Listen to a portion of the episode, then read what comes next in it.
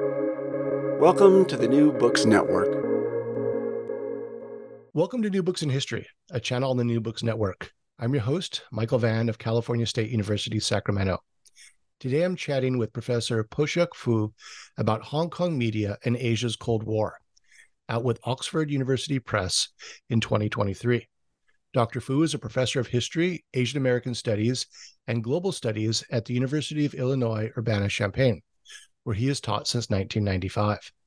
He has also been a distinguished visiting professor at Chinese University of Hong Kong and a visiting uh, forgive my pronunciation, professor of humanities at East China Normal University, Shanghai.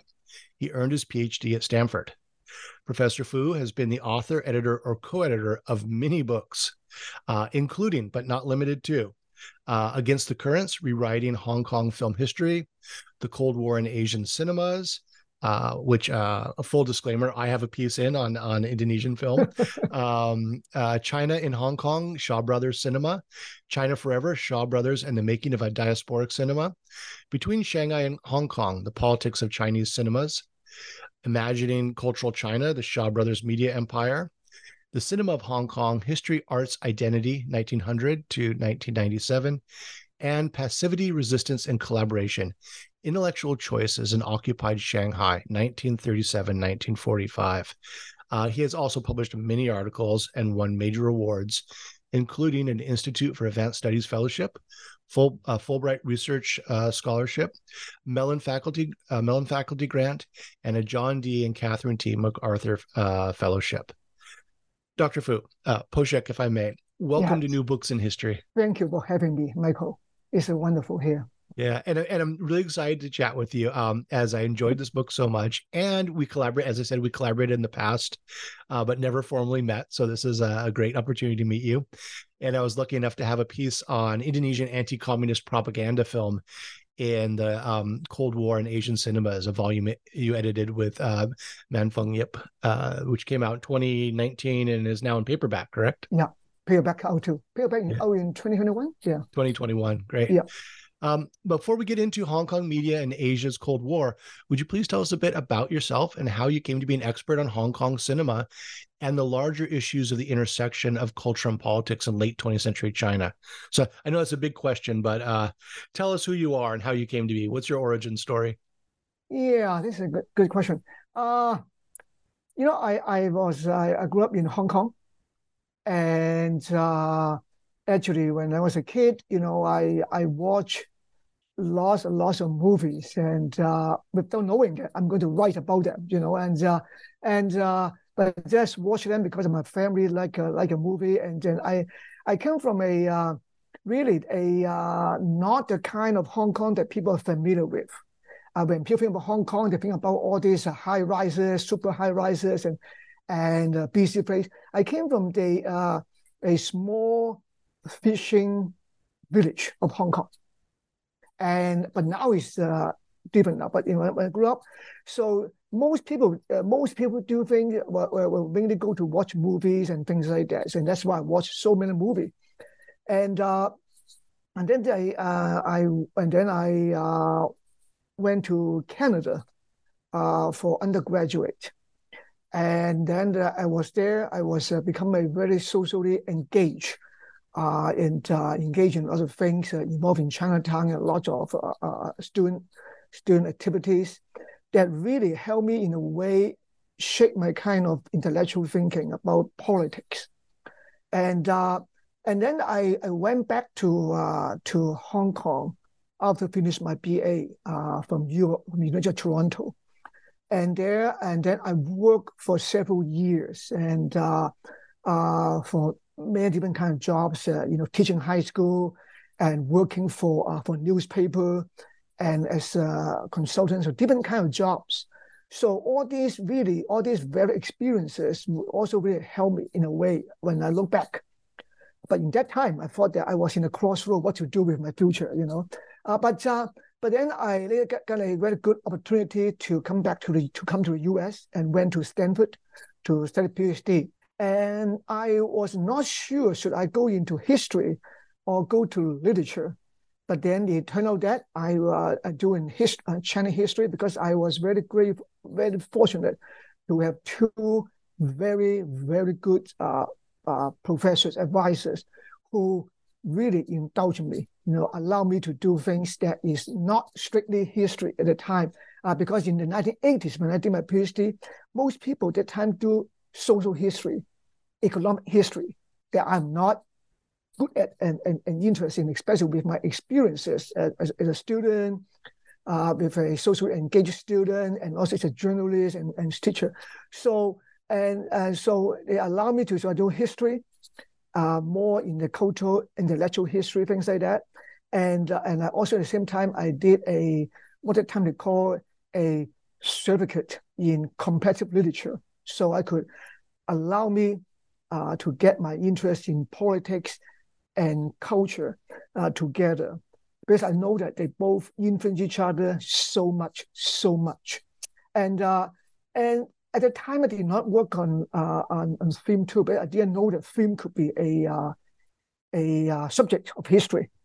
I uh, my first book, my my dissertation was really about uh, about Chinese literary intellectuals, how they respond to the Japanese occupation. I that is what I began to unconsciously bring culture and politics together in seeing how people shaped by the all the, the, the, the you know the Chinese traditions, nationalisms and things like that survive and respond to the brutal foreign regimes in Shanghai during the World War II. So, and after finishing the book, I become more and more, more conscious and aware of my interests. And then I also, in a way, uh, becomes very fortunate when I look for my new uh, research topics. I went to Hong Kong at the time to visit families, and I happened to meet a couple people who that time uh, uh, uh, ran, uh, you know, at that time he co- uh, organized a film festivals and uh, and uh, on Chinese cinema, Hong Kong cinema border crossing. So he they, they provide me a lot of materials, which people told me that could never never find them. Uh, that about in, in occupied Shanghai that was about the cinema. Uh, you know, because uh, since I, I did my, my first dissertation book, I'm always interested in trying to emphasize ambiguity and complexity in our way of doing history. And I put popular culture, literary culture in that. And I thought about no one ever done movies, theaters, or that kind of popular culture. But many people told me that it's impossible that you could not find any sources because the cinema in occupied Shanghai was considered collaborators, traitors. So all the sources were either suppressed, were, were you know, I mean, just were lost to uh, to neglect. But when I was in Hong Kong, uh, a, a good friend of mine at that time who organized the conference was able to find a lot of great sources some from Japan, and some from private collections, and some from China. And that start my new interest and now to get into cinema. So, and then all my childhood memory, experience watching movie, all come back. And then, and then I think in the 90s, uh, with all the interest in popular culture, in history, film become now a very important and, and important sources many people thought about that. So uh, so I then I get into cinema, and I look into the the uh, Occupy uh, Shanghai cinema, and slowly I also work on also Occupy uh, Shanghai and also wartime Hong Kong cinema together. So I call it book, you know, between Shanghai and Hong Kong. So, but then I, uh, and just you said, I carry the, the two things. Uh, the main use is that how to get understand history in its more complexity and in all its ambiguities, in how people live through them, and how politics and culture shape all these human struggles and survival, and how humans catch up in this conflict and dynamic between these politics and culture forces. And the second thing I'm very always interested in is that, you know, how to uh, bring or recover aspects of history that for many different reasons been repressed, been hidden, or been covered. So I think I was fortunate to find in occupied cinema and uh, also how many of the so-called collaborators, how they live through it. So uh, and then and and all, and then and then all these things led to my new project that took me a long time to write this book, uh, uh, the the Cold War, because very few people interested in Cold War uh, in, uh, in in Hong Kong and and, and China, and uh, in, in the Chinese communities, and and there are also the people also always dismiss the films, literatures of the time as nothing but pure and uh, propaganda trash. So and uh, but I I start watching of them and I watched many of those when I was a kid and myself when I was growing up. So I think that maybe a, a new way to look at that and uh, and then uh, and then I I start asking actually at first it's a very very simple question. You know uh, uh I remember that Hong Kong as you know very well Michael you know, more than 95% people there speak Cantonese, came from the south. But when I but, but, but when I was a kid growing up in the in, in the 60s and things like that, all the most important movies we watch were either from Hollywood, Japanese movie, or especially Mandarin movies. I think you talk about Bruce Lee, you talk about the Shaw brothers, they all speak Mandarin even though the speakers were Cantonese. So I asked the question, why Mandarin cinema or the print media, the journals, newspaper, all the editors, all the writers, mostly written in a form that was highly Mandarinized or highly literate. So it was this simple question that led me move slowly, slowly into Cold War because the Cold War was actually the background and the context with which all these we can call a diasporic cinema, diasporic writers came into being in Hong Kong, and they become so dominant, and Cantonese movie become so marginalized that in the late 60s and early 70s, stop production. And Cantonese language were not considered a good written expression until the 80s and 90s. So I think so I can see that hmm, Cold War actually had played a big role, but I knew I don't know much about the Cold War. So I began to read a lot about the Cold War and that slowly began to become more understanding how Cold War began to shape the local politics the local cultural formation and the culture and the modernization of Hong Kong.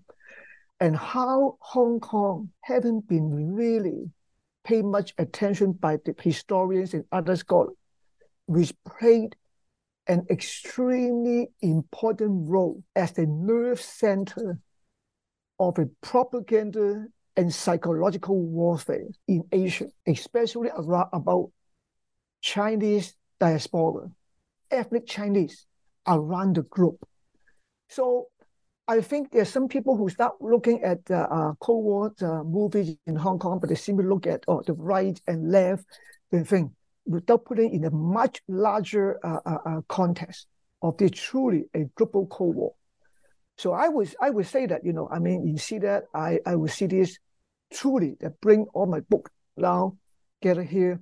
Uh, this is my second book talk about the uh, Hong Kong, Shanghai nexus that the uh, that a lot of the Shanghai my, uh, uh, filmmakers came to Hong Kong during when, when when when Shanghai was occupied by Japanese. They came to Hong Kong for just for sojourn for short time. and then they they they in many way they work in the Hong Kong industry. Uh, they, they then they produce some new blood and some new ideas. So I call it the the the, the, the nexus. But these Hong Kong Shanghai nexus became even more intensified and more important after 1949, when all these Shanghai migrants and other part of, other part of China moved to Hong Kong. And now, unlike the wartime, they were they, they, they were here to stay for good. So, so in a way, this is, is one thing is very important for the context, and then also the Cold War, and then I that is what I came to interest in this war and, and things like that and yeah, culture. That, that's fantastic, and, and it's really great to hear you introduce this book with that larger um, history of your interest in ambiguity. Because when you're when you're talking about um, uh, Shanghai during the Japanese occupation, and there's so many so many political categories that that we uh, that the the politicized history is created. So you're either a collaborator or a resistor. If you were a resistor, were you a, a nationalist Kuomintang or were you with the Chinese Communist Party? One or the other. But we know that people's lives are really messy, right? And sometimes they're not clear, and they're and people do what they have to do to get by. And I think that, like thinking about that ambiguity, I, I can see how that sort of feeds into this book because the as as the Hong Kongers are developing this identity with this influx of immigration going through the dramatic economic and demographic and linguistic transformation of Hong Kong, there's some ambiguity about what what it means to be from Hong Kong, right? I mean, it, it eventually, as you argue, becomes their city and, and we'll we'll get to that. But it's there's it's it's culture in flux, right? And as, as historians, that's what we uh, that's what we find so fascinating. That's great. So let me ask you, what kind of an intervention into Cold War history and into Chinese history do you want this book to make? Well, uh, I think, uh, uh, in a way, I think I mentioned that. I think one thing I, I, I want to emphasize that uh, Hong Kong, Shanghai nexus is so important that to understand uh, China, China history, the modern history, that is something that is an extreme important aspect of the history that influence the culture and politics of China, that Shanghai and Hong Kong, the how it shaped the popular culture and uh, cultural formations of the time. And also I would like to, for, for the Cold War especially, I mentioned a bit before, that I, I know that right now the, the, the more and more interest in the last 20 years or so, uh, more and more interest in study of the culture, not just on diplomacy, on the arms race, on the on the military the confrontation and things like that, and also on the Sino, on, on the on the on the U.S. Soviet superpower relations, and also on the Europe. But now I think more and more interest in the culture, ideological conflicts, and also in, in the global south, into the third world, into Southeast Asia, uh, into East Asia, uh, Latin America, and then and, and into Africa. But I think most of the interest of the historians uh, would think about the former colonies, especially those which had, say, hot war Mm-hmm. So the Great years in Korea, for example, and on that, and in Vietnam, in Southeast Asia, Indonesia, Philippines, and all the things, there was not much interest or attention to Hong Kong. But Hong Kong was actually played a huge role in the global Cold War. It was, I, I, I would like to say that it was in fact in a strategic crossroads in the in, in the Cold War, where the global, the regional, and the local really intersect. And uh, because it was the nerve center of the contest for hegemony in the region uh, between all these Cold War powers in Hong Kong. So I think that uh, I think the Cold War historian need to bring Hong Kong into most important consideration, attention in, in the largest uh, rethinking about the Cold War. And similarly, Cold War also played a great, great, great part in shaping Hong Kong, its history, and also in shaping the history of China and its relation with the British colony uh, at the time. And uh, so, uh, and then it also revealed a lot about China's relation with the Southeast Asia, uh, Sino-American relations or conflicts at the time, and also about the, you know, the uh, Taiwan Strait conflicts.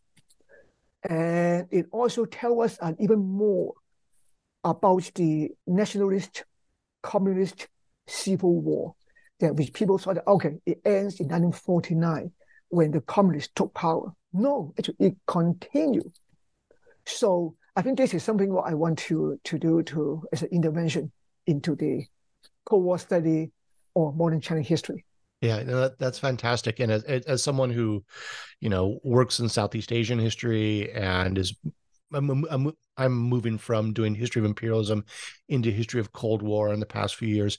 I appreciated this book so much because it gave me such an important perspective on Hong Kong's role. Um, not only does the book do a great job in uh, giving agency to global South, which is you know an important uh, historiographic trend in Cold War studies that you know, believe it or not, Asians and Africans and Latin Americans uh, had had a played a role in making their own history. They weren't just being acted upon by Moscow and Washington and Beijing, right? But also the um, the important role that Hong Kong plays as this hub, um, both for culture but also for capital uh, and politics between China and Southeast Asia and the the the importance of the Chinese diasporic community around Southeast Asia, and a couple times you allude to San Francisco as well in the book. Um, that this that Hong Kong is really central to that diasporic history, which is so important for uh, for understanding the Cold War. So, um, before before we get into the book and, and start picking it apart chapter by chapter, would you give us a brief, brief? And I, I know you could give us four hours on this, but but a brief um, uh, overview of Hong Kong's unique historical context in the Cold War. And we've got such a fascinating history here with the People's Republic of China, the nationalist regime in Taiwan, the United States, and the British Empire all playing a role as the people of Hong Kong go through such a dramatic transformation with immigration from the mainland, um, massive issues of poverty, which is, I think, something that today many people forget the the really dire situation the vast majority of the city faced in the 50s and, and 1960s and also the very specific kind of economic growth growth. I think this is one of the the you know the early asian tigers which gets hailed by economists as these economic success stories but that's for those who control capital. For the vast majority of the population it's it's really impoverished labor source that builds it right? So i don't want i don't want to answer the question but if you could just give us some some context there. Yeah no you are you are good, good point i think uh, you answered some questions yeah uh, i think uh, you i mean right i mean i i say that uh, my intervention is also i very much emphasize the heterogeneities and agency of, of Hong Kong and the and then the people there in, in the Cold War. Uh, you know, Hong Kong was in fact is really a unique place. There is uh, there's uh, so much, uh, you know, I think talk about the between East and West and things like that. There is uh, some truth in that. Uh, Hong Kong was unique at the time, uh, especially the Cold War time it was right next to China. And then uh, up till 1951, 52, there was no border. Mm. You know, so the Hong Kong never had a official, formal, geographical, political border with China. So people can always go back and forth. And as the people in Hong Kong always said in the 1930s and 40s, when Hong Kong in trouble, you go to China. When China in trouble, you come to Hong Kong. Just like during the Second World War, when people who live in Shanghai saying that when Shanghai in trouble, go to the countryside. When the countryside was in trouble, come to Shanghai. So the urban rural thing in, in, in China in the Second World War or during the, the rebellion, same as in, in, in Hong Kong, same with people who were mostly migrant come to Hong Kong, have same kind of mentalities. So, like for example, in 1920, when there's a Hong Kong Hong Kong's uh, big strike, almost a huge population of Hong Kong left and went back to China. So there's no border. The border only exists in 1950, 51, 52, mainly to control the enormous flow of migrants coming into Hong Kong. So people say because is it because the Cold War, the Free China thing like that? That time, the no. Main thing is to control the enormous, enormous flow. And I think I think when we look at the, I think you're right. I mean, people now forgot, but in 1950s, Hong Kong, in a way like today, talk about Africa or other thing, was the center of the global refugees and humanitarian crisis. And that make Hong Kong become the headline of the world and the US. And that in a way that brought explain why so many Hollywood movies were made in location in Hong Kong. Like the world of Suzie Wong. Love is a very, very splendid thing that we can think about. That even Bob Hope made couple films in Hong Kong. So that was one of the reasons. And they, in those movies, always have something of Cold War things about the poor refugees living in the squatters, and then all these things always. Now, so I think Hong Kong was also unique because it uh, the the I think the Chinese government thought that it was more safe to leave it with the British than the U.S. take it, and it would reinforce their containment of China. So the British continue its colonial rule in Hong Kong, even though China could seem it seemed to be if, if we read all those uh, documentary sources, diaries, and things in 1949 October, it seems that China crossed the bridge in Lo Wu and take back Hong Kong. They didn't.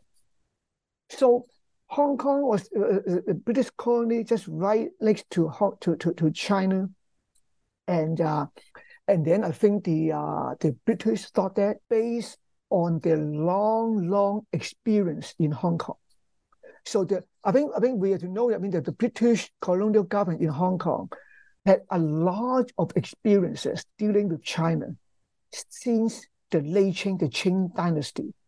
So they also thought that the best way is to keep Hong Kong neutral, and then to make Hong Kong and themselves as useful as possible to the Chinese government. Why at the same time in putting as a neutral, they could also court the support of the U.S. So the time you can see that at the time, many of the diplomatic historians would tell us that you know a large of uh, diplomacy going on back and forth between Hong Kong and Washington D.C., asking whether the whether whether White House could send in could send in troops to Hong Kong in case China would come in. So, so that was a, a, a, a, that time, as you're saying, it's a, it's a very messy situation. And also, there were many, many refugees coming to Hong Kong every single day from the 1949 to 1952, every single day. And then the Hong Kong government did not call them refugees because if they're refugees, one thing, the term might irritate the Chinese government. Why people left refugees of China? Secondly, if they're refugees, do you need to do any kind of thing to support them and help them? But they did not. Very little bit of it. So they simply saw that it is uh, some of the overpopulation, lots of problems and things and, and, and, things like that.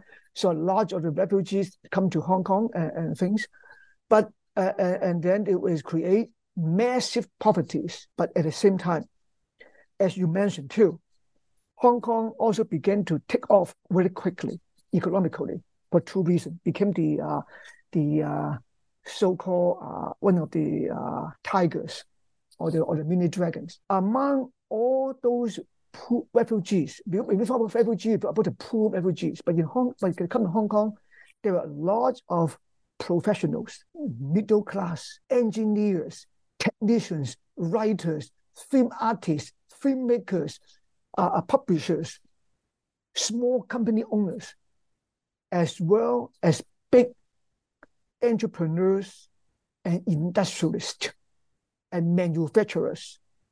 They also fled to Hong Kong because they did not trust the nationalists in Taiwan. And some of these people have the same kind of mentality, what we call the third force. I'm going to talk about it in a minute. I know you asked a question, but uh, the the the uh, the so these people coming to to Hong Kong, and they also coincide with I think you we all know that U.S. quickly with the outbreak of the Korean War imposed a United States, a U.S.-led uh, UN uh, censorship of China of China's. So no more import or export from China into Hong Kong. But then it means that you end the bloodline of Hong Kong's economy. Hong Kong since the 1850 having the gateway to China trade. So it was the major entry port of Qing dynasty, national government in before 49, all their trade, manufacturing, all came to Hong Kong. From Hong Kong, we export into the world. And also on the port, come to Hong Kong and import into China to avoid taxes and custom things like that. Hong Kong has always been custom free, so low tax. So, for example, most of Hong, Hollywood movie going into China first import to Hong Kong, from Hong Kong to Shanghai. So, and then, but with, with all these, this, you know, all these uh, censorships, so and, and the things, so it here without much of the British government, Hong Kong government's initiative. It was mainly those, mainly from Shanghai, big industrialists, bankers, entrepreneurs, including many of the later the Hong Kong today, many of the tycoons and many of the the, the first Hong Kong chief executive, uh, uh, uh, his father also time came from, from Shanghai, all these bankers and, and all, all, all these things, shipbuilder. And they start to build factories in Hong Kong. In Hong Kong before that, there was not much factories. So the, and the first thing is the light industry, textile and things like that and then the U.S. will support the British support would import those into into like a way supporting Hong Kong as the major outpost of the uh, of the U.S. led capitalist world, the free world.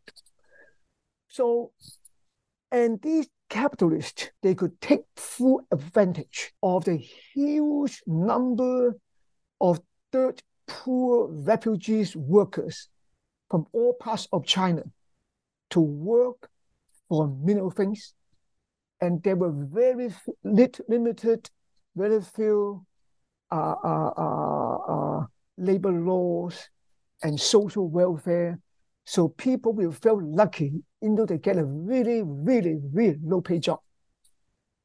And most people at that time, the most refugees live in squatters on the hillside, which are vulnerable, vulnerable to all those, uh, all those floodings, typhoon, and the lucky one live in small, tiny, tiny apartment with many, many, many, many families sharing one tiny apartment uh, uh, things. So and they felt lucky if they find a job in the factories, at least they could provide them some steady jobs. So, but then many of these were textile industry. So women began to get into, into the work that were going to change the whole gender dynamics of Hong Kong in the next in the years ahead.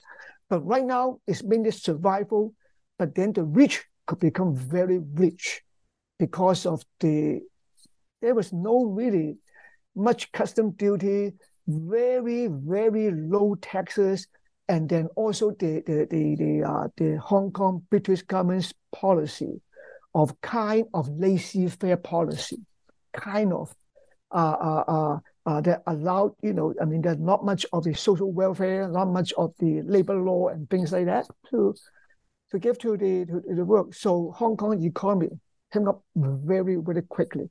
So while in the 50s and, uh, and 60s, U.S., British, and European countries support Hong Kong to grow this industry, later on they become trade conflicts. Too many cheap good Hong Kong product into US. So that that that was more for the economic historian. But that is, a big, big change of Hong Kong uh, for that. So the US-led censorship of censor of Hong Kong's holders, no more entry port trade, that made Hong Kong move into industry. And that industry was possible because of these rich uh, uh, uh, uh entrepreneurs from Shanghai, other part of, of, of, of, China, and also a large part of cheap labors that make it possible change. And then Hong Kong played this role, and then it would receive support from US, other things, and from China. China need Hong Kong. There's no, they need Hong Kong. Even though with censorship, there was a lot of uh, underground illegal trade, uh, things like during the Cold War, and now become now very well known now. Many of the big entrepreneurs in Hong Kong become rich in part because of they doing this kind of illegal trade with China, and uh, and uh, and also China could now could also in something uh, use Hong Kong as a, as a thing uh, to make lots of money. Like uh, in Hong Kong, that time very very interesting. When I was a kid growing up, we didn't realize there were clearly indicate Taiwan nationalist stores. There were communist Chinese stores, and then you choose where to buy, what to buy. And the Chinese goods are cheap, and they were really sturdy. And so you you you choose. Uh, of course, during the during the, the riot, people don't want to go into a Chinese store, but usually you go to there to buy to buy things, and most of the poor will go there to buy because they're much cheaper. So Hong Kong, China make most of the foreign currency came from Hong Kong and also some too when you when you can the people could also remake them repackage them and send to southeast asia all those goods. And uh, to support hong kong china sell water and all the agricultural goods to hong kong. Rice vegetable with good price. So keep hong kong's price stable inflation stable. Cost stable. So that is there's a with the free market, free market, and you also supply of all these cheap, stable product into Hong Kong. Even during a great leap forward, when China suffered from huge disasters, starvation, the Chinese leadership still tried the very best to keep supply of foodstuff into Hong Kong. Why at the same time Hong Kong people, like my families, a little bit most most of them would put this food and try to bring it back to China, to families in, in China. So it was an extremely complex thing in, in Hong Kong at the time. So uh, a lot of thing ambivalence uh, in that, and then, then the and then the U.S. consulate generals become the largest in the one of the largest in the world because they need to check how what kind of things will not to, to, to China, what kind of things not to come to US. But even that, the Hong Kong, I mean, there's still a lot of things that will go in China and come here, you know. So so it was so I, I think that Hong Kong played an enormously important role in the Cold War, in the US-China relations, and also in US Southeast Asian relations at the time absolutely you have me totally convinced uh, after reading that section and i'm and uh, i mean this as a compliment but now i have to go back and rewrite some of my lectures on cold war southeast asia and i'm going to factor in the hong kong factor because it brings to light so many of these issues. And um, you know what does hong kong mean for beijing? What does it mean for washington? What does it mean for taipei? And then again as the book does so well. How do the Hong Kongers sort of negotiate this, the, these Cold War realities? So, what what's the overall argument of Hong Kong media and Asia's Cold War? I, ca- I call this the "What's your elevator pitch?" question. You know, you're in an elevator for ninety seconds, two minutes. How do you explain somebody uh, your book? Well, I mean, I, I would just say that's uh, uh you know, I mean, uh, Hong Kong is a very important thing in, during the uh, during the whole uh, U.S.-China relations and the, and the Cold War and the Cold War politics and the Cold politics in a way that it was really the, the nerve center uh, in which the communists, the nationalists, and the U.S. fought for uh, uh, contesting for hegemony in Asia. by targeting overseas Chinese around the world. And also too, I mean, in a way, it is it is really where I mean the uh, how the global Cold War being localized and how the local helps shape the Cold War in many ways in the region. Yes, I would I would say that uh, quickly, and uh, and the Cold War also play a big big big role in the development and modernizations of Hong Kong. Yeah, uh, like that. Yeah, yeah, absolutely, so, absolutely. Probably um, that yeah. I think uh, good for a short, for a okay. one. that's your that's your elevator pitch. Okay. Yeah. So we you already talked about some of this, but um, in chapter one, you talk about um, uh, Hong Kong as the crossroads of the Cold War. Um, and what do you lay out here? And you you already touched on some of these main players, yeah. but who, who are some of the, the individuals you identify in that first chapter? Right, right. Yeah, good point. Uh, you know, I, I mean, the, the, the first chapter, it is, in a way, was kind of a, to lay out like a film script, you know, all the characters, the location, the places there. So I, I, really mentioned that, you know, how Hong Kong so close to China and to the world that uh, you know I think uh, I mean it, it, it I mean I just want to lay out there just in Tsim Sha Tsui uh, in Hong Kong uh, that uh, the famous tourist attraction the train station in 10 minutes you will get in the train station you will be going into China but then in also in 10 minutes you go to the ocean terminal you can see that there were US, US ocean liners, you had British, German, Belgium, all can here. You can go to everywhere. So it was here that really, really the world, the whole global things come into Hong Kong.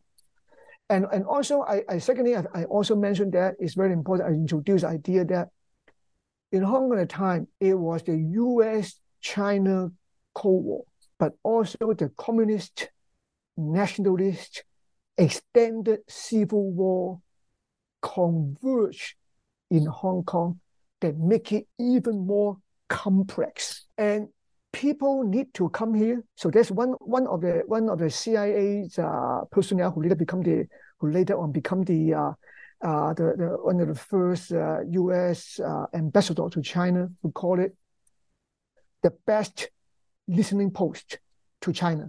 So the US, the British, and everywhere come here. It was, and the Taiwan came here. And the, and the China too, it was blocked from the world. It also came to Hong Kong. So it was, if people call Berlin was the capital of, of, of, of, of, of, of, of spies, I need to modify that. It should be the Western or European capital of spies. Hong Kong should be, and we should be looked at as the Asia's capital of spy. I love I love that. I think that that's absolutely brilliant. yeah. Do you think so? yeah. yeah, I think uh, so. I don't think Berlin was a was a global, was not the world. I mean, they claim that, but it's, it's how you know. I mean, it should be part. It's east and west. So uh, I think in uh, that is in in Hong Kong. That was the, the things I, I try to lay out there all the spy wars, psych war, and also the intelligence uh, things there. And then there were through many things. Uh, so I, I introduced the at the time through the movies uh, uh, and other things. So the studio were divided, uh, movie studio in, in divided into left and right. The Free China uh, uh, film studio, the pro-communist, they called it patriotic studios. And then the, both these studios, they can say that they call freedom. They say that they support freedom, and they, they support uh, China because they are patriotic be China. But they both really fought for political legitimacy of Beijing or Taipei among the overseas Chinese who should represent Chinese in the world. Beijing or the uh, or, or, or, or, or Taipei. Taipei call itself the custodian of Chinese tradition. China call itself the true authentic China, the new China, the one that marching towards a new modernized, egalitarian, and truly idealistic China. So Taiwan look at that and say that one is that we are looking for a custodian of, the, of the traditional Chinese glory, glory cultures, and also is one that's truly of a freedom and democracy. So, but but I, I, I look at the movie they produced, and because that's a movie, actually most of the movies, because of the of the Hong Kong government censorship, they were actually most of them were entertainment. But in the in this entertaining, if we look closely, I mean that's why that's what I, I did since my first book looking at the uh, Chinese literature and then movies under occupation. Those contain strong or weak political and ideological messages. Which part of China, which or which one, which regimes should we identify with as a true China? And the US was a close allies with Taiwan. So it also helped the Taiwan things. They help in many the many things that they, they, they fight, you know, in Hong Kong. I wrote in a book that that frustrated many people of my generation or, or future generations. That the the the films movie studios is, is one of the main main things of, of their contest for uh, legitimacies and for uh, ideological supremacy. That they have, uh, you know, in China, in Hong Kong, they have two national days. October 1 was the Communist government's days. October 10th is the national government Day. So one of and the and, and it's and it's an and it's a colony and it's a British colony. British colony. So there's two national days, and it's under British rule. so we have holidays. Yeah. In Christmas, we have in some some schools if they were China, if they're communist controlled school, they have holidays on October 1. If they were nationalist controlled schools, they have holiday in October 1, yeah. October 10. Yeah. yeah. Why they also have Christmas and things. so so the, the interesting thing is that Michael, is that so so the the, the, the you know the, the, all the film studios identified with the nationalists, they celebrate nationalist October 10th. Big, big banner, and then they have big festivals in the big restaurants, all the flags going up. And October 1, the pro-communist studios had a big festival commemorations. So flags everywhere. Why at the same time it is a British government? I mean, my book also. I mean, I mean here at this um, discuss in a minute on that. So, so the films and they, each of them have their own, studio, have their own movie theaters, and, and, and then the film they produce. So, so all these have a clear size and then the and then and then the one thing also too the uh, the uh, the the communists they had long long experiences in using movies as propaganda very effective as you know. And they did it in Southeast Asia too later on. They import movie into Southeast Asia and then they also in in, in the 40s and 30s and then they were starting doing this in the 20s and 30s in Shanghai. So they established the film studio in Hong Kong with all those migrant, uh, all those small people come from China. They have their own film studio, produce movies, targeting mainly locals and Southeast Asian Chinese people. The national government do not have their own film studios. The national government were catching up. They're not as good as the communists what they did, because they had the largest Chinese film market in the world, they weaponized their market. If you want to want to make money, you come to Taiwan. But if you want to come to Taiwan, you need to be openly pay loyalty to the national government. So this is fight because of the market, or then and therefore the Chinese government too. In 1950s, China would not import or would not, the free market will close to the world except to these pro-communist film studios in Hong Kong. Yeah, yeah. So market, money, as well as politics play a big part in this whole shaping this whole cultural formation in Hong Kong. So, so and and, uh, and there's also a lot of intelligence coming in and out, and uh, uh and spies uh, through this. So, uh, and then the, the the U.S. one thing the big support is this, and as part of the nationalist uh, psych war, psychological warfare, they will always try to get superstars or movie stars or technicians from the communist studios to Taiwan or to pro, pro Taiwan studios. So once they get one or two, they make a big, big things in the, in the newspaper, in headlines saying that we look at how big, how good the nationalists, the free the freedoms are. Now they join us. And the US usually support them by financial support and also the promise of green card migration. So a lot of this kind of thing going on. So I introduced it in the, in the first chapter to lay out the whole map out all, all these things.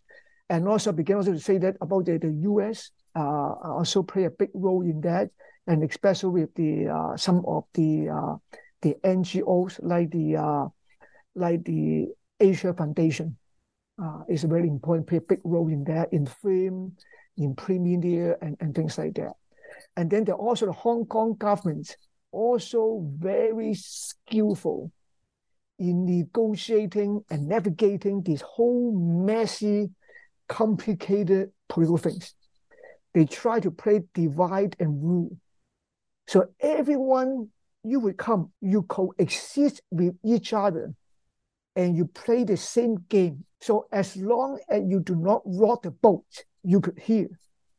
But no one could openly, obviously, covertly say that overthrow the capitalist systems or overthrow the communist systems. But otherwise, you can hear stay on. So it's very but, funny.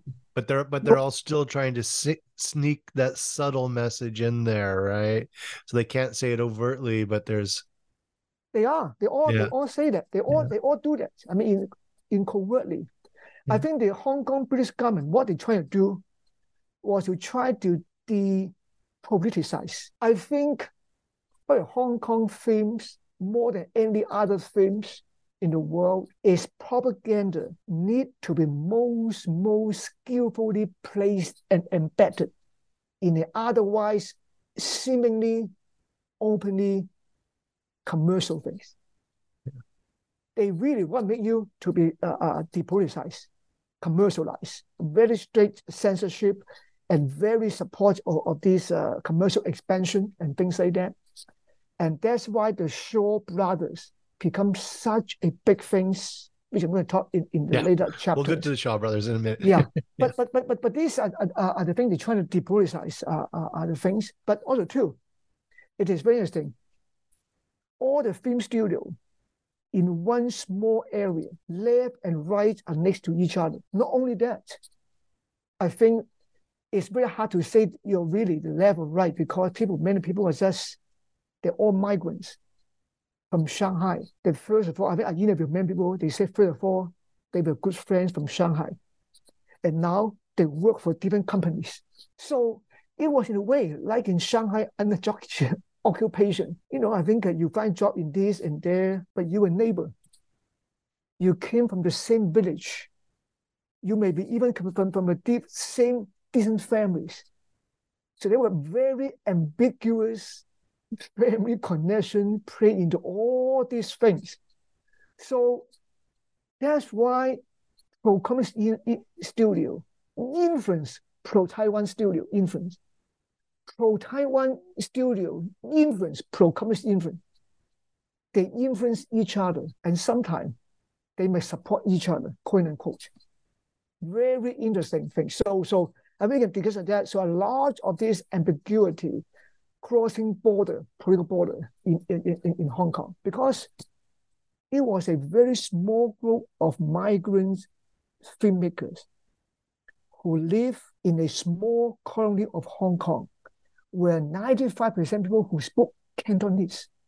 And this group, they spoke Mandarin or Shanghainese. They felt being so close to each other than to people maybe the same idea, but from Hong Kong, but from who speak Cantonese, you know. So there was a politics of language land politics of representations in Hong Kong at the time. So uh, this is very, very interesting. So this changed only in the 1970s and 1980s. Uh, right. For example. Right. Yeah, Yeah. No, that's so, So- fascinating. Yeah. Um, also, also, I would I'd, I'd point out that um, the uh, when we talk about uh, Taiwan in 1950s and the 1960s, this is not the parliamentary democracy of the past 20, 30 years.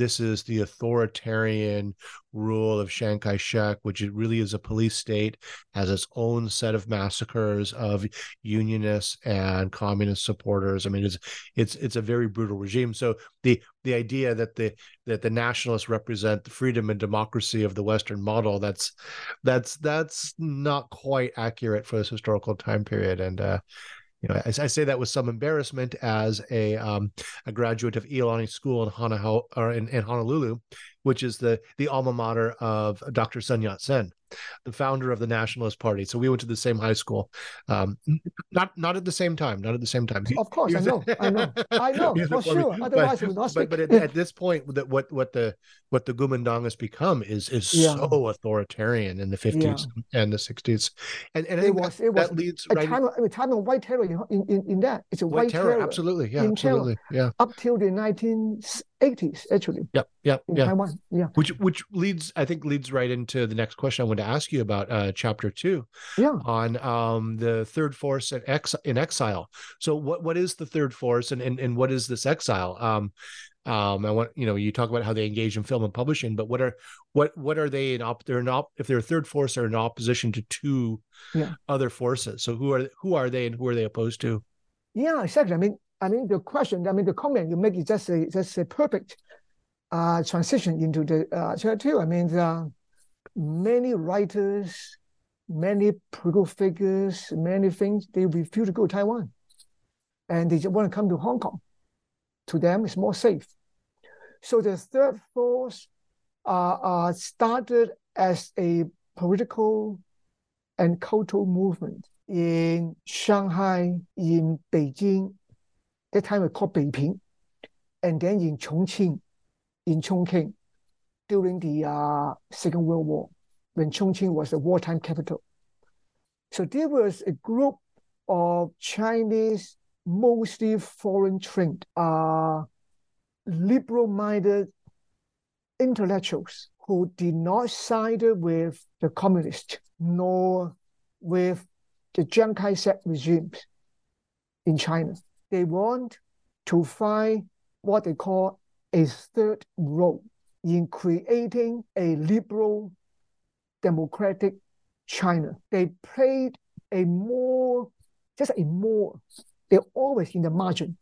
They play a more important role in the 40, uh, especially when the uh, when the when the when George Marshall uh, came to Chongqing uh, in 1943-44, uh, they tried to stop the civil war. He encouraged these uh, third force peoples, and then they uh, uh, they start to get involved in the nationalist part in the in the parliament in the early civil war time, uh, to to help pen the the nationalist constitutions, uh, be more democratic, more more U.S. like. But they never had true power. The communists in Yan'an, the nationalists never really trust them. They will use them as part of the way to court support of the U.S. and Europe. They never trust them. And this group of intellectuals did not have any armies, so they really have no power at the time when military, as, as Mao, as Mao, Mao, Chairman Mao said, right, the gun barrel took command. So after 1949, some of these leading third force figures stayed in China when the communists had the United Front policy to, to, to get them in, in China. But some came to Hong Kong. Uh, they think it is more, more safe in, in, uh, in, uh, in Hong Kong. So they start the third force. And, uh, and also the US government at the time too, before the Korean War, the US was not sure they want to support the Chiang Kai-shek. And in fact, in fact, I think President Truman began to, you know, saying that we should be keep a distance from the uh, from the from the from the uh, from the from, the national government. So they also try to encourage the third force as a political movement, as a, as a, as a plan B. But after the Korean War broke out, the support were dwindled. And also a lot of factional struggles between these political uh, third force leaders. So it, the whole political movement really, really uh, uh, uh, uh, uh declined after the after the 50, 53, 54. But very importantly was some minor third force movement figures, mainly cultural figures, really marginal. They formed a, a, a organization, and this organization got support from the U.S. NGOs. That we now we now we, we now know that it was supported by the CIA, funded by CIA at the time. The uh, Asia Foundations. So they and then they support this group, and the group very quickly began to develop very quickly. And then their target was the local young students, as well as young students around the group, especially the one in Southeast Asia. And one of their magazines, especially called the Chinese Student Weekly, was the time the most influential student uh, uh, magazines ever for the whole generation around student, Chinese student, ethnic Chinese students around the world. And later on in Southeast Asia, they changed the name, but the, the group moved to to with support from from the from the US, moved to to to Singapore and Malaya, and they had uh, office in Indonesia, Malaya, Singapore, and also Philippines. And they changed the name into not Chinese, but Students Weekly, with the largest circulation ever among the youth with a biggest, really big, big uh, influence. And they enjoy more freedom of movement and publication than even in Hong Kong. Hong, the British government did not uh, uh allow this group to say too much about, about China, about Taiwan. But here in, in Southeast Asia, they have more freedom against communist, anti-communist ideas. But in Hong Kong, they were not allowed to say that, that much. So uh, uh, so that is what I uh, uh, I said in, in, in that great influence in print media, and then the so the success of the of these journals inspire or provoke the animosity of the of, of the pro Beijing groups, so they create their own student magazines to contest, almost like a clone. They fight each other. So and then the third force group in Hong Kong too. I think uh, these third force groups, I, I make in the very big chapter uh, first because I think these were consciously or unconsciously, willingly or unwillingly, influence the largest number of Chinese people in Hong Kong and many around the world for many decades, probably even up to the 90s, 80s it is on the one hand you were you you you you you kind of you like celebrate liberalism, you, you uh, democracies, all these things.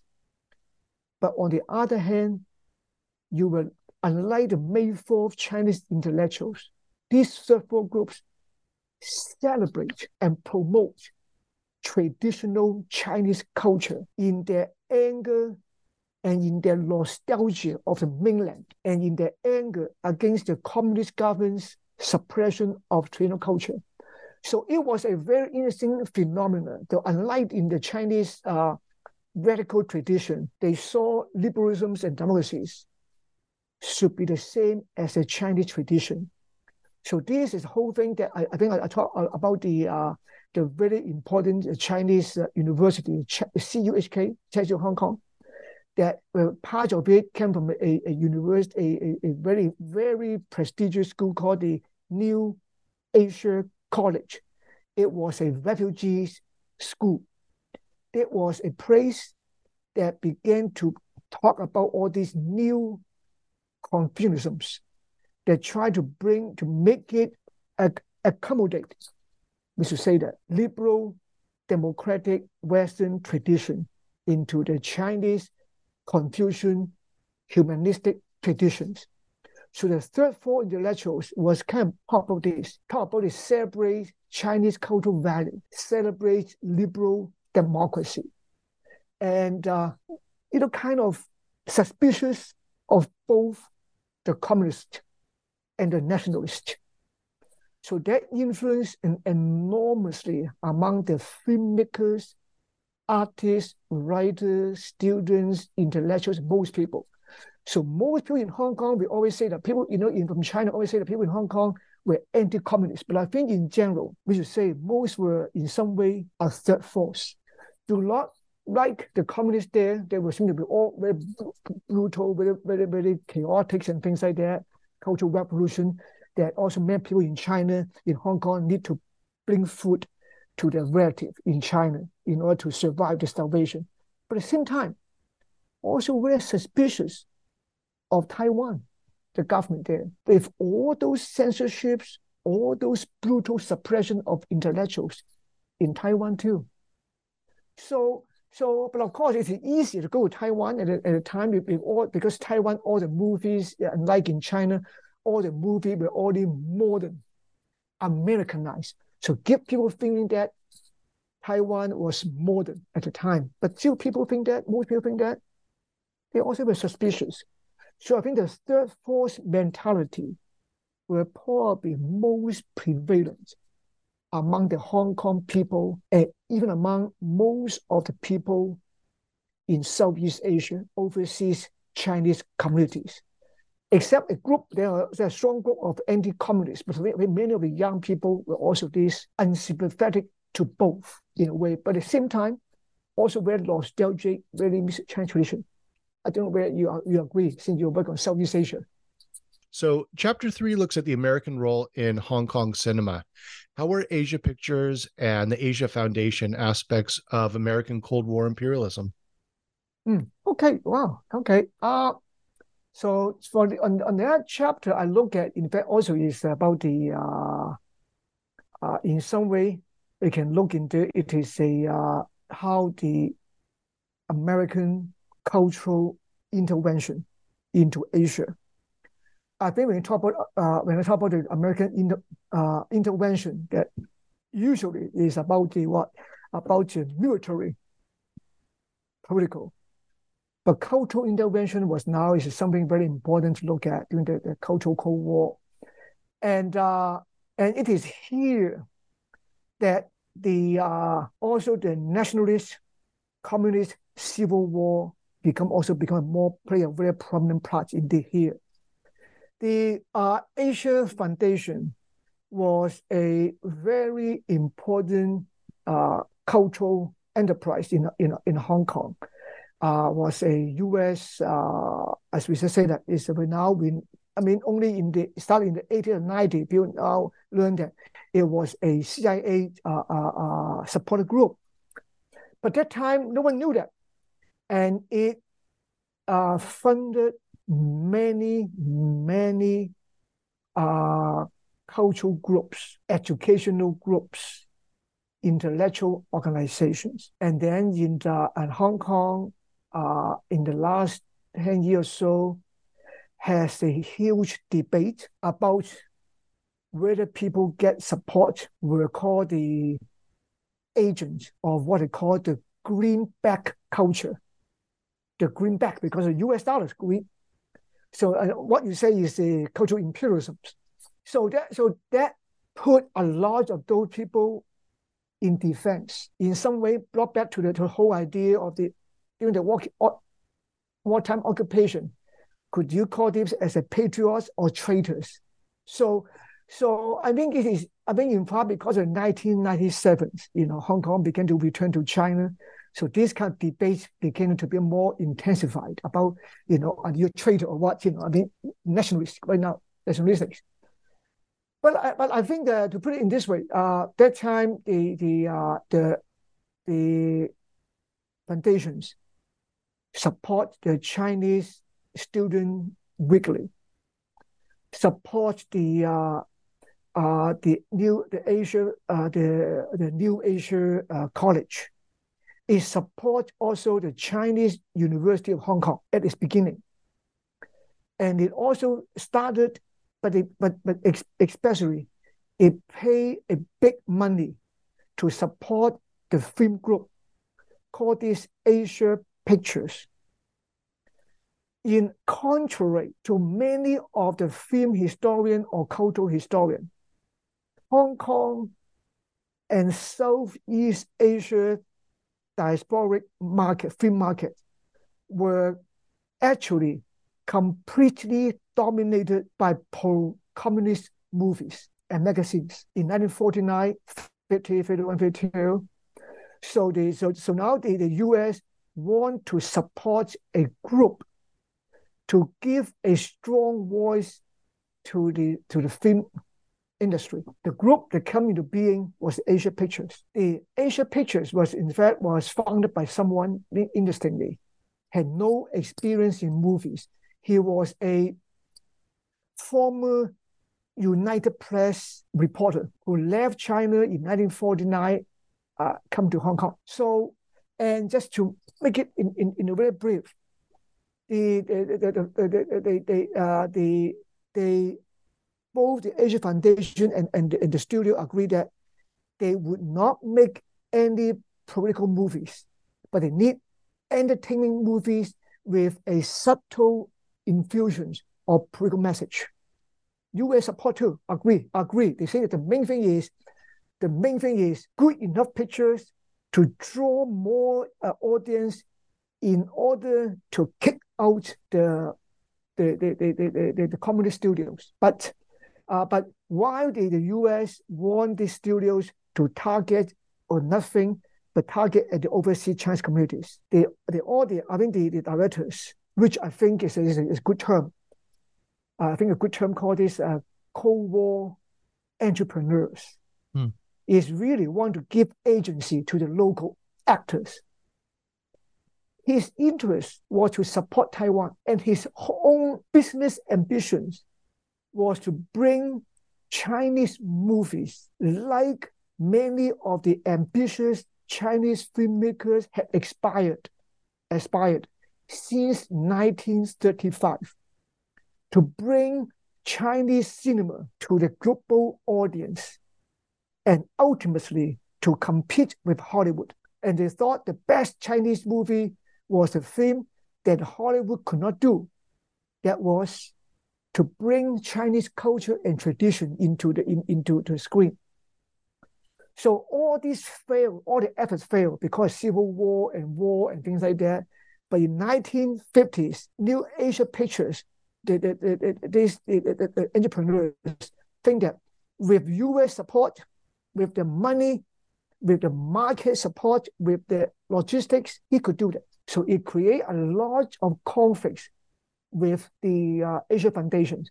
So the chapter will look at uh, in detail how their conflicts come into being and how they ne- negotiate the whole things.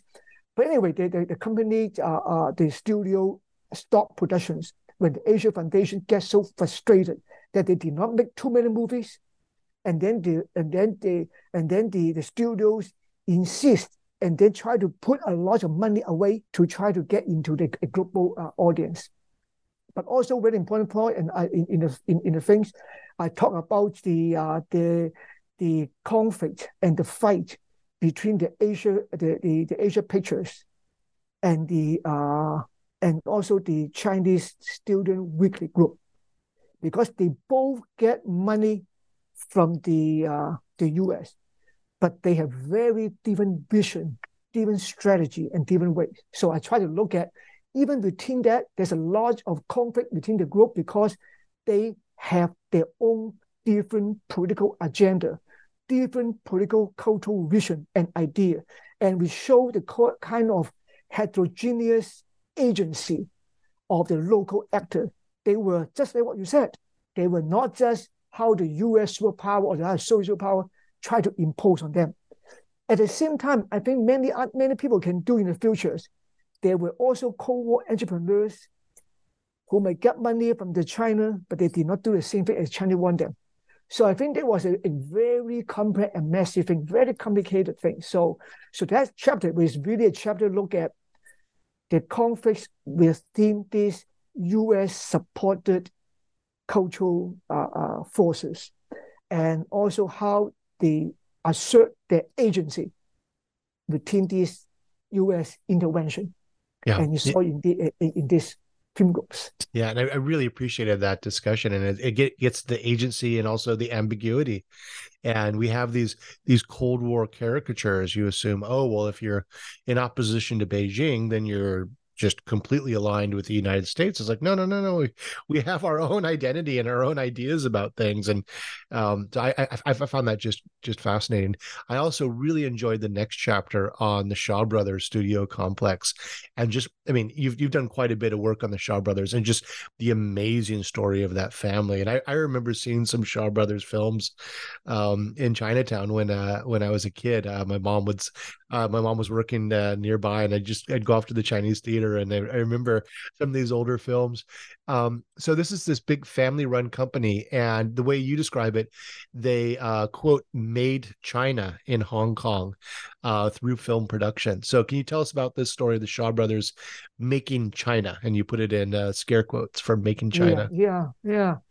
yeah. Uh, yeah, I mean, I did, a, I did, I did some, I did quite a bit of work on the Shaw Brothers studio before that, but when I, I be, uh, when I come to write this book, I uh, really revised a lot on my thinking about the studio. The Cold War actually was something very important in helping it to become a major, major, major power in Asian film industry.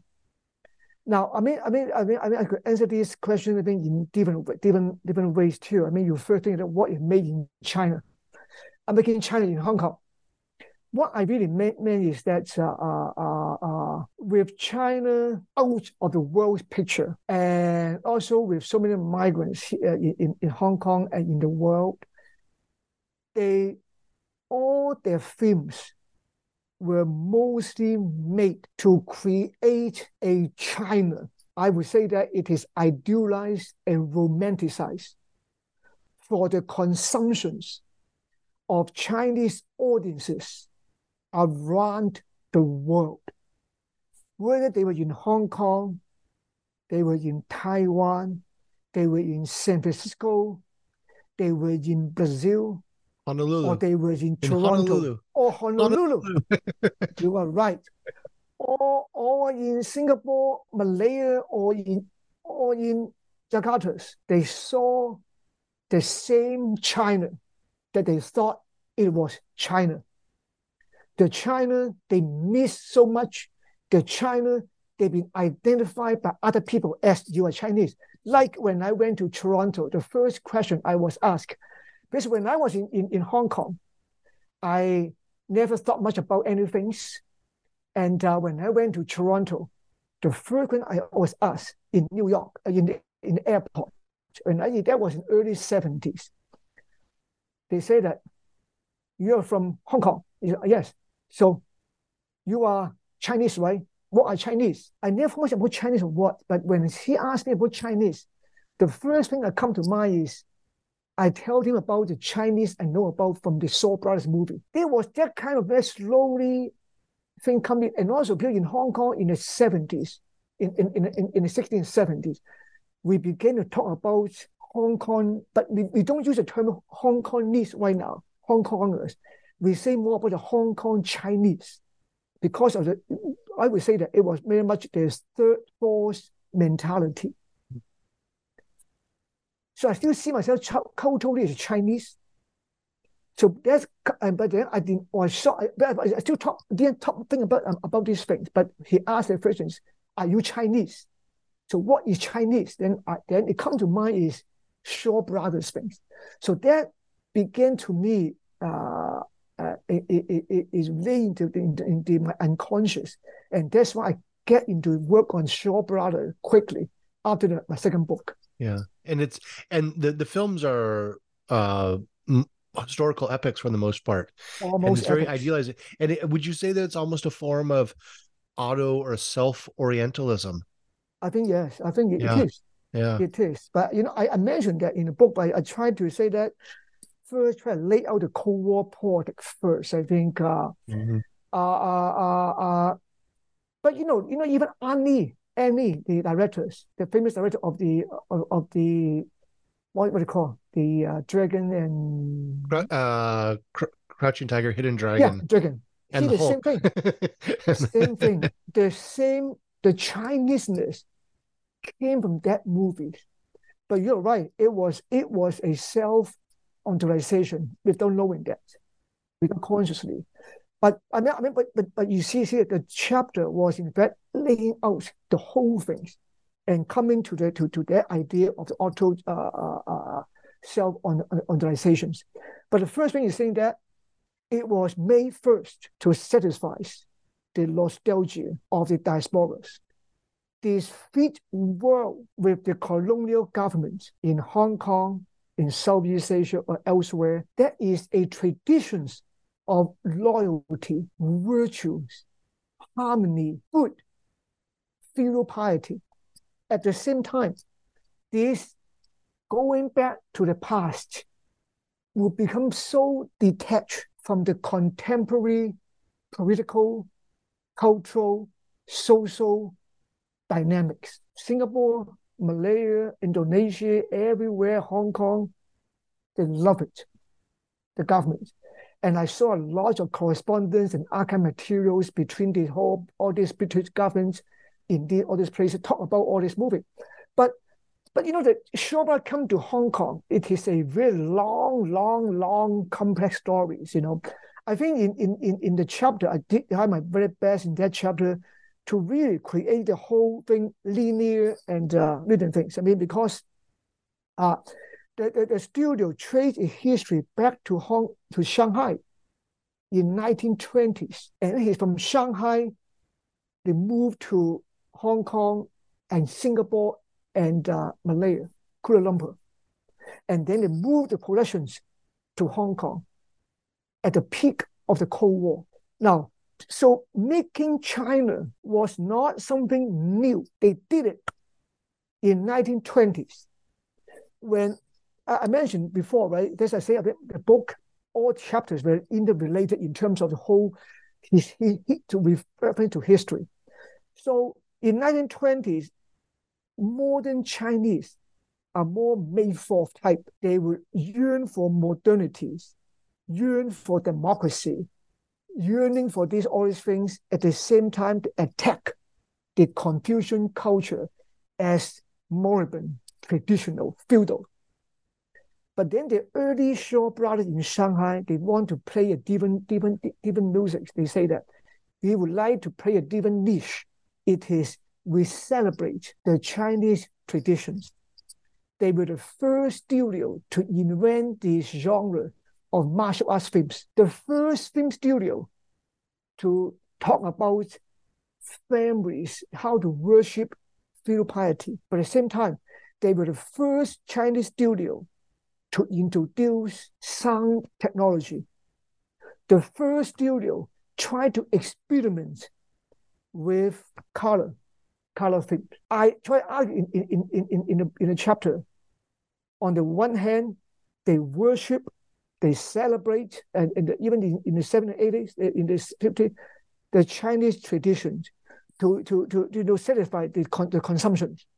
But at the same time, they celebrate modernities. I call it following the Chinese reformer in 1870s and 1880s with the same idea of that Chinese tradition, Chinese culture as the foundation Western knowledge as the on the margin.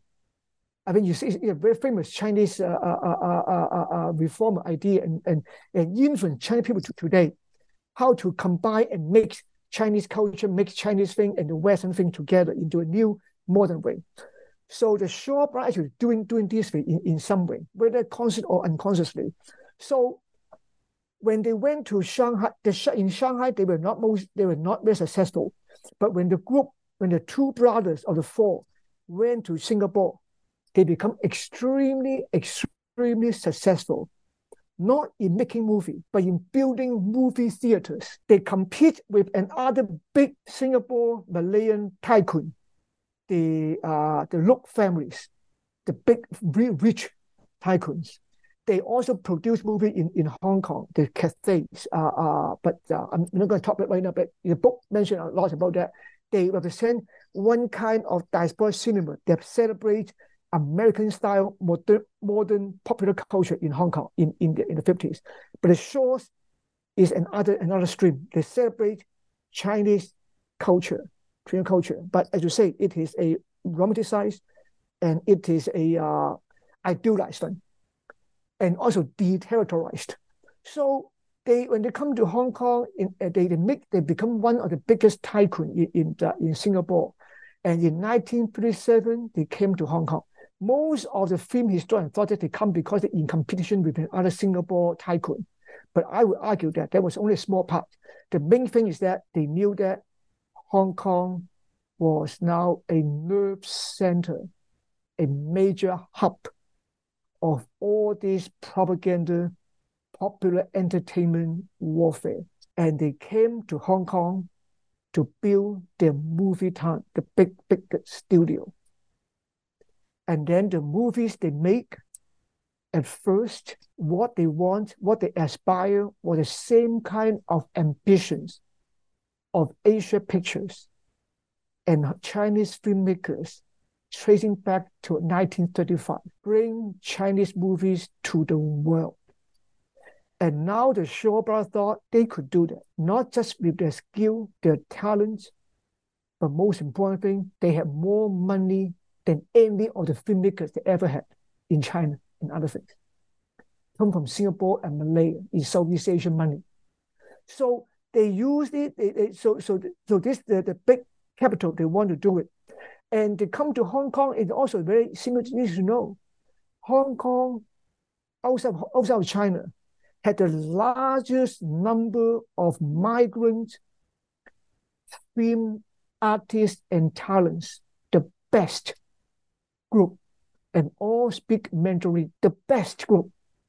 They all came to Hong Kong and did not go to Taiwan. And Taiwan, compared to that, had a tiny, tiny, a few people. So Taiwan did not even have a really big, have an industry. So that's why Taiwan had to depend on Hong Kong as their as their center for film propaganda. So and he Shaw Brothers can come, and Hong Kong has small custom duties, and Hong Kong has very convenient uh, communication, transportation, and Hong Kong do not have much labor law. They could use, they could hire their, their, their stars as little as possible and could use them as much as they could. And you point out makes everybody live in the same dormitory. And I mean, it's it's like conditions that like I think you said American uh, journalists were just appalled by, but they they this is part of that that Hong Kong political economy that we're talking about, where capital rules and labor is very vulnerable, right, and precarious. And that's, you know, all the way up to the 80s and 90s. Why Jackie Chan movie, all the Hong Kong martial arts movie, people love that because all those all those uh, uh, uh, people who, who fought uh, in, in the movie, all the stuntmen, there's no insurance. They come from very poor families. So when they brought Jackie Chan or Sammo Hung come to US to make movies, they're not as great as the movie made in Hong Kong because you need to buy insurance even for the stuntmen and then the U.S. insurance won't pay for you jump from sixth floor to, to the ground. They won't pay you to you know to, to put a knife really to you. But Marshall, but but that what Shaw Brothers could do, what Jackie Chan movie could do in Hong Kong. Now, now you're making me feel guilty about enjoying all those Jackie Chan movies when I was in graduate school in the 1990s.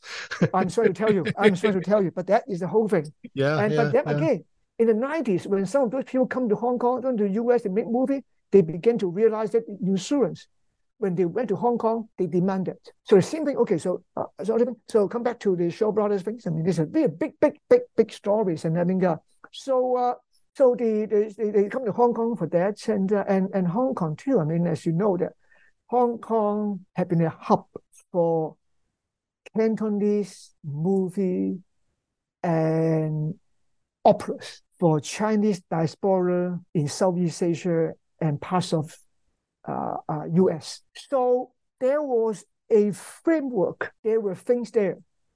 So so so it was much easy for them to come in and just to expand and much better. And that's why the US and Shanghai people come to Hong Kong because there was a small framework, a small media ecosystem that was also dependent on the foreign market. So it is all these important ingredients that was that was began to create this Shaw film entertainment empire.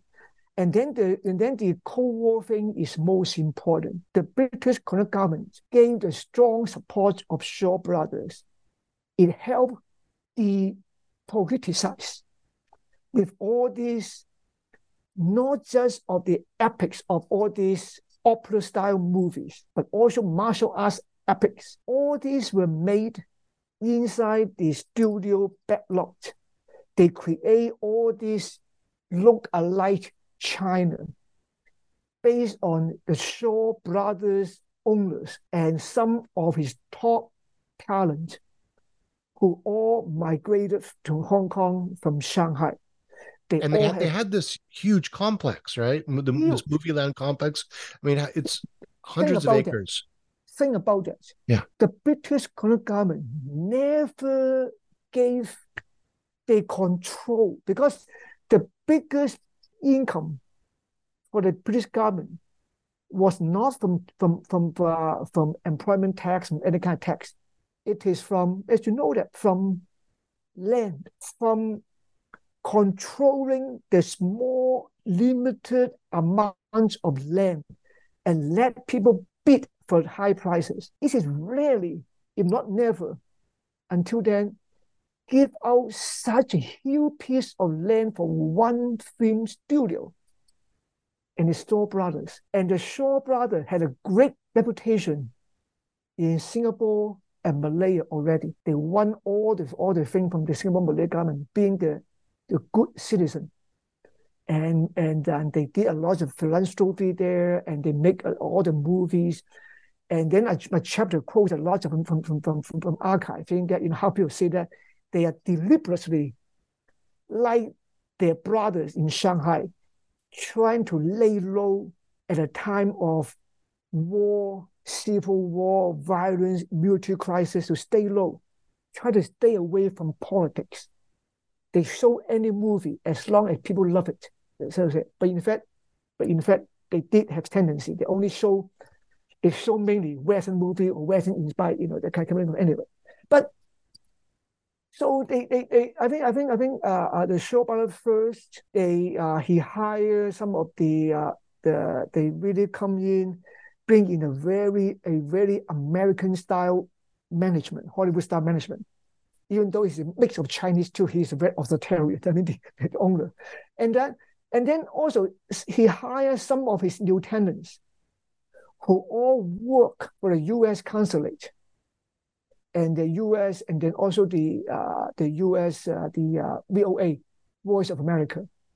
So they clearly told them a lot of advices, recommendation by the U.S. by the, uh, the Americans to Asia Pictures including they recommend Asia Pictures. If you want to make movies that more people love to watch, you should make movie about Chinese tradition. This is a movie that Hollywood would not make.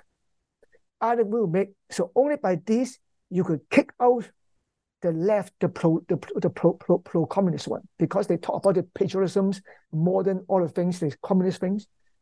So it was actually part of it. This come from the U.S. advice Hmm. make movies set in old China, and that old China seemed to be formless and shapeless, and also the timeless, you know, right? And, and devoid of the political conflicts, you know. In it, one it, way. This all reminds me in so one much. Way. In one yeah. way, yeah. This reminds me so much of about a decade ago. I went on a um, Korea Foundation um, uh, tour of South Korea that they they bring together a bunch of scholars to to teach us more about uh, Korea, and it was all about Confucianism and Buddhism and um, the great dynasties. And you know, I'm a 20, I'm a historian of the 20th century, so we wanted to ask about the war, and they just changed the subject. Or, or you know, I work on imperialism. I wanted to uh, talk about the Japanese occupation, d- change the subject.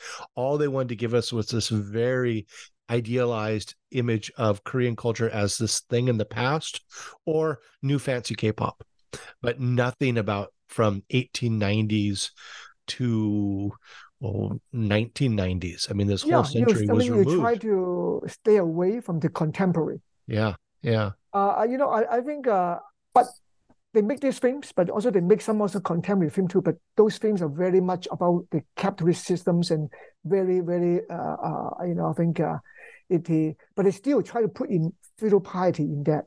Uh, I think, but I think I think this is uh, it comes to bring the question too: Is this just because of political things, or did the Shaw brothers did they truly believe in that? I think the same. You know, many of the old generation explorer they did believe in this kind of old cultural values themselves too in their families. You know, I think so. But anyway, but you're you're right, and that's what I'm trying to argue too. In, in the thing, I mean, that, you stay away from all these things, but also by electing those things that you think are important, loyal, filial, pious, female, female, female virtues.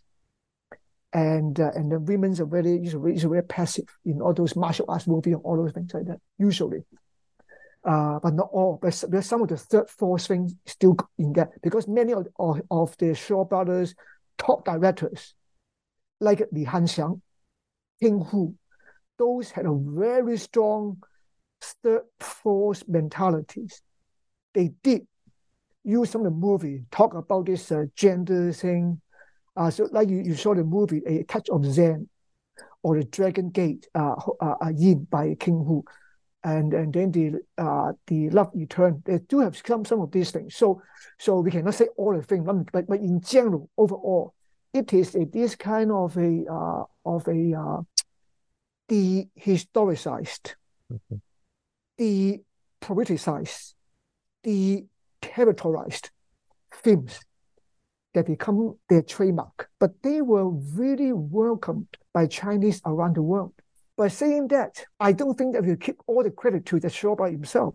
I mean, one, they have their own history, their political orientations, their things, but they also mix, you know, the, the, the Cold War things about the stay away from the British.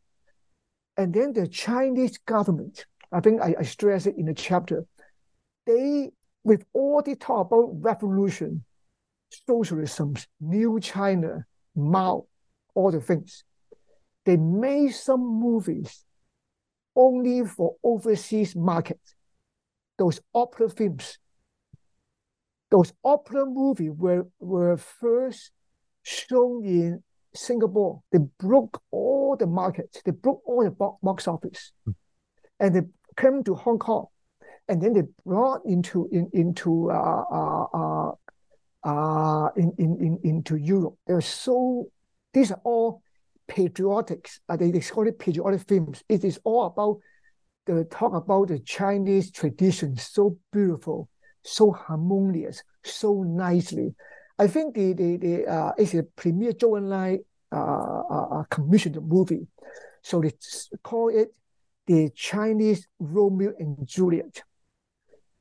Talk about Chinese love of peace, the Chinese romance, in order to show to the world at the time we talk about how to end the, the Vietnam War or the, the, the war, in, the revolution in Southeast Asia.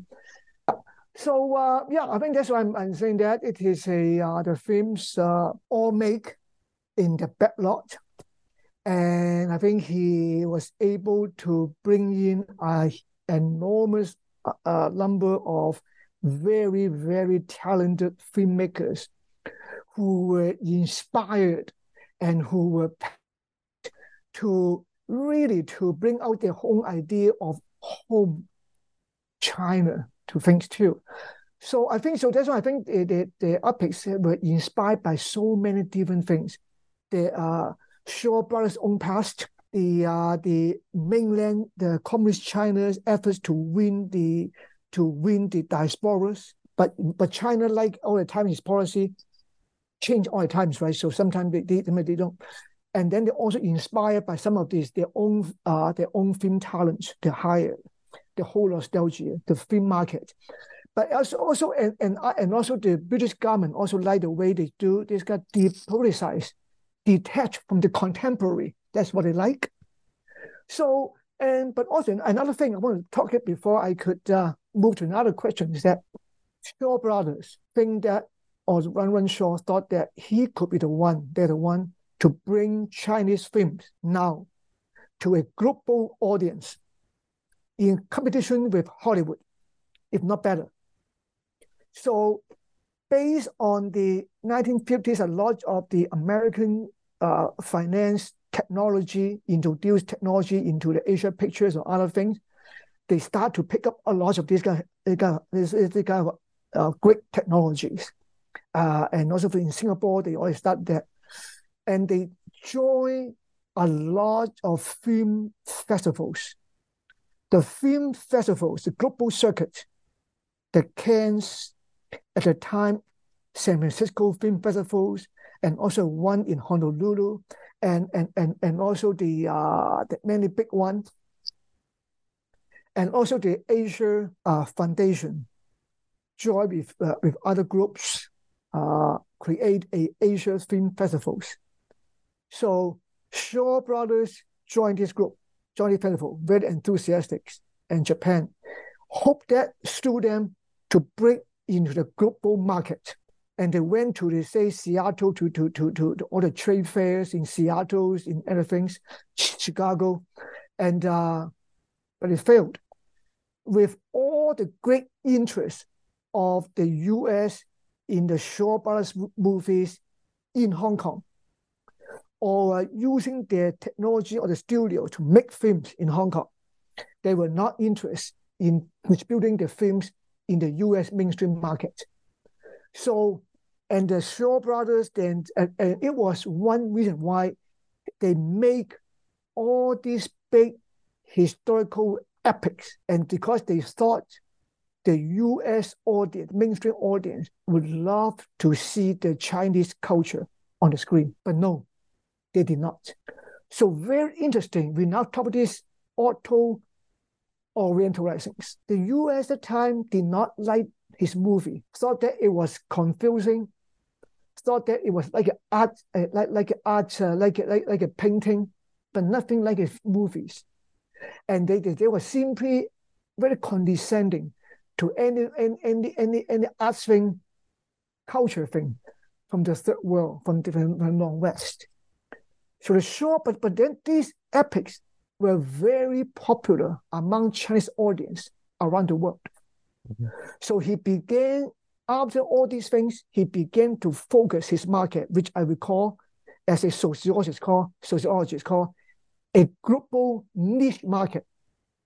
The market of overseas Chinese in Taiwan, also uh, every market, and Singapore, Malaya, Indonesia, and Philippines, and Hong Kong. And the film they make was in Mandarin, because Mandarin to him and to others was the, was the language of the nationhood that come the same as China as the home, as a home for all Chinese people. But he too, Shaw Brothers, make friends with Taiwan, very good friends, because he represents Taiwan as the representative of free China. He made friends with China, with the communist China, with the representative in, in, in, in Hong Kong. They're helping them to bring some of the movie into Southeast Asia, and they get sources from them to help them make these epics. Because China had much more folk stories and folk artists, opera artists to help them to how to make these movies. So Shaw Brothers depoliticized, but also political act. But at the same time, he also played a bridge between all these different Cold War powers in some ways. Yeah, no, that's just a fantastic uh, read on that. Um, that that famous film house that we, we we I've, read about and seen and putting it in that Cold War context just totally reshapes things. Um, I really appreciated that chapter. So you've been really generous with your time, but I've got two more questions before I let you go. Uh, these are the standard new books uh, debriefing questions. Yeah. Uh, first, can you suggest two books for our listeners uh, related to this subject or something that you're excited about that you think everyone should read? Yeah, I think that I just want to bring out two books. Most people who listen to this uh, um, would not think. I think most people in in this uh, would probably would know, if not more than me, probably as many as me, uh, much about me uh, about the, the, books is written by scholars.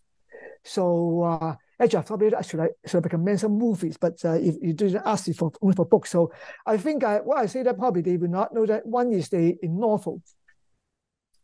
A novel which uh, was translated into into English. It was called My City, Chen. It was written by probably the most famous, the most accomplished Hong Kong, uh, Hong Kong writer.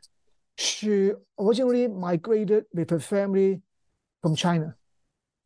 And this story, written in a disarmingly uh, a simple language, and using a childlike narrative and perspective to talk about an extremely complex change of Hong Kong going through in the 60s and 1970s. A big change of the identities of Hong Kong. That Hong Kong from a migrant city, a city of all look back into China, to a city we call my city, so this become almost like a Bible for many of the young generations uh, uh, uh of the 60s, 70s, and 80s. And they began to make movies based on that. Hong Kong was ours. And this create a, a, a uh, people began to challenge the whole whole war diasporic cultural ecosystem. So began to talk about Hong Kong as a place that we need to reform, a place that need to change, a place that will because change because this is our city. Right. Not just in transition, not just refugees. And that, that I think that's such a wonderful uh book to invoke because that's that's the end of your story. We didn't have time to get into it, but after the 1970s, there's these dramatic changes, and then Hong Kong cinema starts to reflect this Hong Kong identity again. That my city. Okay, excellent. Yeah, that's why in 1970s, Hong Kong's movie began to change into Cantonese. Yeah, not Mandarin. Now, okay, and then there's another book I think uh, I don't know whether it's about you, you know, uh, called Last Boat out of Shanghai, written by the uh, uh, Helen Zia, Z-I-A. How do you pronounce it uh, in uh, it's a Chinese American, uh, a Chinese American, he's, he's a journalist, very famous journalist, Helen Zia, Zia. Last boat out of Shanghai. It was about, it was a very, very, very compelling, uh, exciting story written by a journalist, a Chinese American stories about how people began crumble to leave China in 1949. Some of them come to Hong Kong, some went to Singapore, and, and then to put a book because it's mainly for the Asian American market. It, it was uh, uh it was uh, also come to the U.S. So I think the book really can give uh, can give a, a, a, a good feeling of, of that about the uh, of the whole migration things that refugee things. Excellent. And they and something about Hong Kong. So I think Excellent. that is too big. Yeah. So I'm going to put you on the spot, and maybe this is an unfair question because you got you've got so many. But what would be two films that you would suggest uh, the audience? I know, I know so many. How, how, how do you pick your favorite child or your favorite finger, right? but could you get could you suggest two? Uh, you mean in Chinese language or Hollywood movie? Available. Okay. Uh, okay, maybe not much about favorite, but this is something that was much more similar or, or, or, or associated with the book. One is the movie that I discussed also in, in my book called The Song of Exile by Anne Hui, H-U-I, Anne Hui. This is a semi-autobiographical movie she is a young migrant from from Hong from, from China to Hong Kong. Her, her family came from northeast China. Her father was a uh, nationalist uh, army officer, and her mom is a Japanese. So she brought up in Macau and then came to Hong Kong. And then she went to England for college and went back to Hong Kong, and then he went to China to see he to see uh, her grandparents who brought her up and come back to Hong Kong. So the whole film really a a brought in a transnational and transregional uh, uh, uh, perspective about a young Hong Kong Chinese become aware of the new identities and her connections to a vast, vast traditions and that complex uh, negotiation. And then I call this also, you know, many respect can show very well that kind of uh, of a third force mentality. At the film, her grandfather teach her all, all, all these uh, Chinese poetry, Chinese history and culture. And then her father went back to China and suffered through the Cultural Revolution and told her when she went to China, don't give up on China. So in my book mentioned that she now in her early 70s living in Hong Kong. What would he she tell to the young Hong Kong audience? Yeah. What did they think about China or Hong Kong? or Hong Kong China relation. And, uh, you know, she studied in, in England. So I just think this film now more than when it first came out in the 1990s provide much, much more food for us to think about today. That's really poignant. Yeah, but it's, it's, a, a book about. Yeah. And there are so too many films that are very hard to really think. Uh, okay. that was unfair. Well, well, let me let me ask you then. What um, what what are you working on now, and what can we hope to see from you next? Yeah. Uh, uh, actually, you know, right now, you know, I am uh, moving to a more. Uh, I'm working thing about a project. Uh, I'm uh, trying to edit, put it together a a a a a, a, uh, anthology on Chinese American cinema. Yeah, because I'm very interested in the uh, fight right, right now on the um, the Cold War, how it affect the Chinese American sense of communities, how it shape the Cold War or reshape the whole sense of communities, and, then is it, it, and this vision of China, it being such an oh, important things of the communities now with Taiwan, mainland, the US here, all contesting for the, the loyalty, for the identities. So I'm looking at several films about, about that. And then also too, I also look at the people most usually do not pay much attention. The important hub of Hong Kong in the link of these US Chinese communities view and sense and look of China. So the way of, of, of Hong Kong here. So this is uh, uh, I'm thinking right now. So I look at bookstores, movies, theaters, who own this theater, how they distribute movie, where to get the movies. And I think as you say that you, you watch the uh, Shaw Brothers in Honolulu. Same thing. They watch this movie. Could they did they watch also the East is Red from China in the movie house?